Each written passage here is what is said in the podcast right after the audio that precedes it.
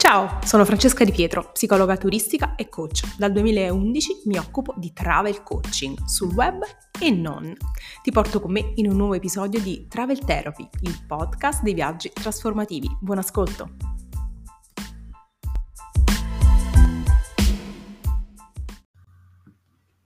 Viaggiare da soli per un uomo o per una donna è la stessa cosa?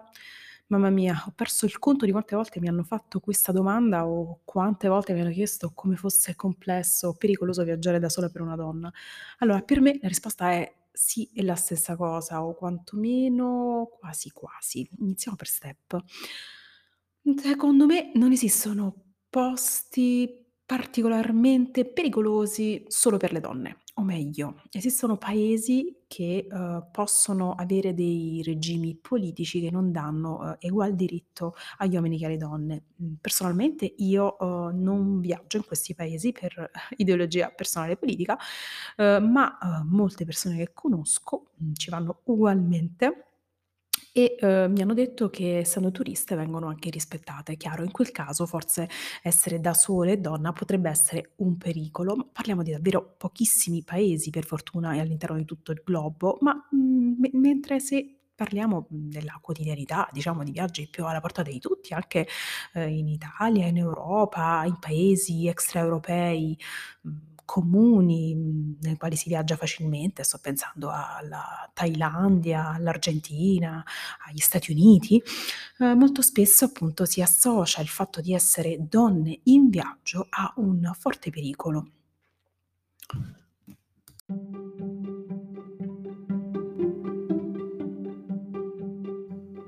Parliamo prevalentemente di dati.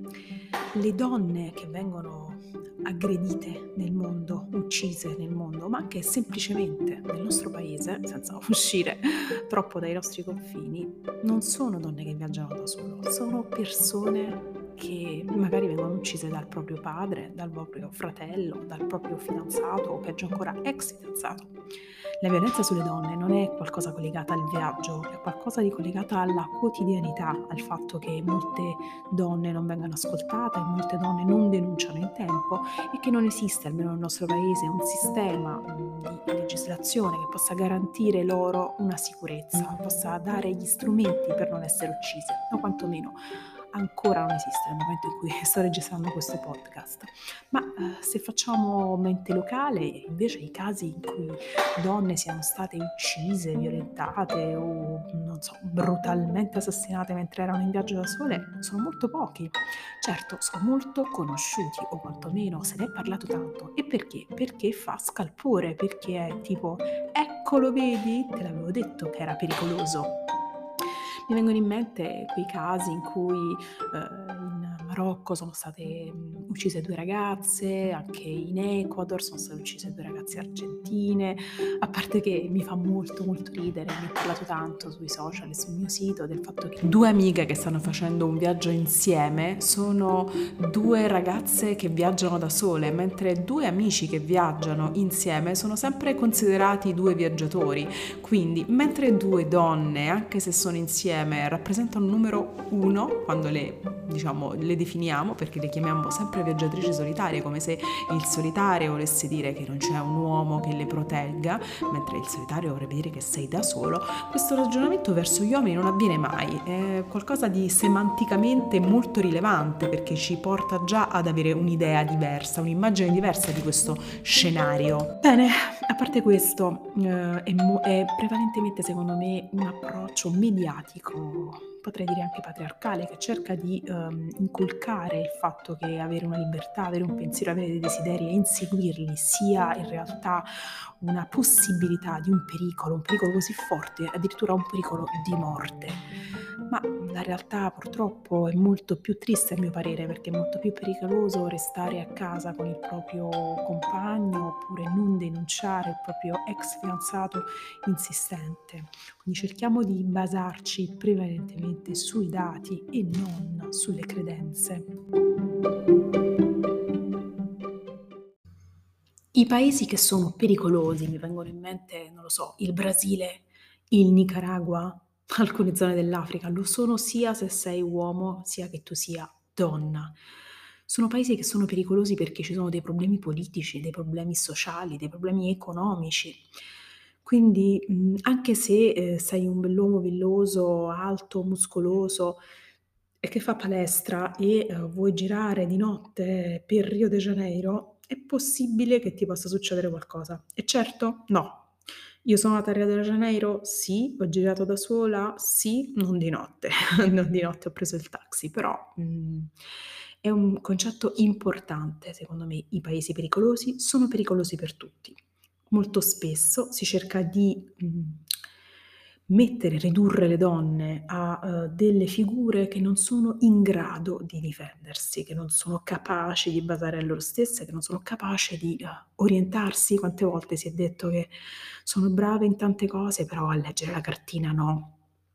Ho letto uno studio che dice che talmente, uhm, diciamo insita in noi il fatto che noi non siamo brave a fare cose come leggere le cartine, brave in matematica, brave in fisica, che spesso anche davanti davanti alla scelta di, uhm, carriere universitarie o scolastiche, le donne non si cimentano in determinati, uhm, ambiti, non perché non ne siano interessate o non siano brave, ma semplicemente perché pensano di non essere capaci già da prima.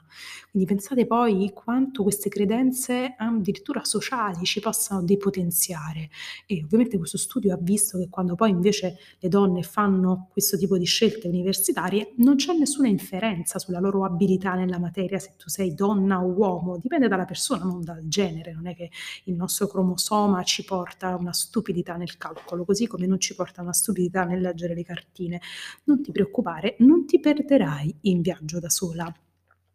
E allora che significa? Che io ritengo che spesso anche affermare il proprio desiderio, affermare la propria voglia di indipendenza e di inseguire, ehm, i desideri, i sogni, che non necessariamente devono essere qualcosa di macroscopico, ma possono essere anche qualcosa di semplice come fare un viaggio, sia un atto femminista, sia un atto di rivoluzione. Fare un viaggio da sola per una donna è la voglia di, uhm, affrancarsi, è la voglia di, come dire, uhm, dimostrare forse a se stessa prima che agli altri che non hai bisogno di qualcuno per essere felice, non hai bisogno di qualcuno per essere indipendente. Attenzione, non aver bisogno di qualcuno per essere felice non vuol dire che sei un'isola o non vuol dire questa cosa controfemminista, cioè che dis odi gli uomini, no, o ti allontani dagli uomini, ma semplicemente tu scegli l'incontro con gli altri, che possono essere delle donne o possono essere gli uomini, dei compagni ad esempio. Scegli perché l'altra persona aggiunge a te, non scegli perché tu sei meno e hai bisogno di essere completata da qualcuno che è di più. È un concetto molto, molto differente, fateci caso.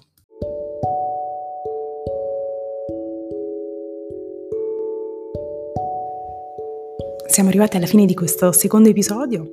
Spero che questi argomenti vi risultino interessanti e che vi sia piaciuta questa riflessione. Se hai qualcosa da consigliarmi o vuoi dirmi la tua, non esitare a contattarmi su Instagram come Viaggiare da Soli. Ti aspetto la settimana prossima. Ciao!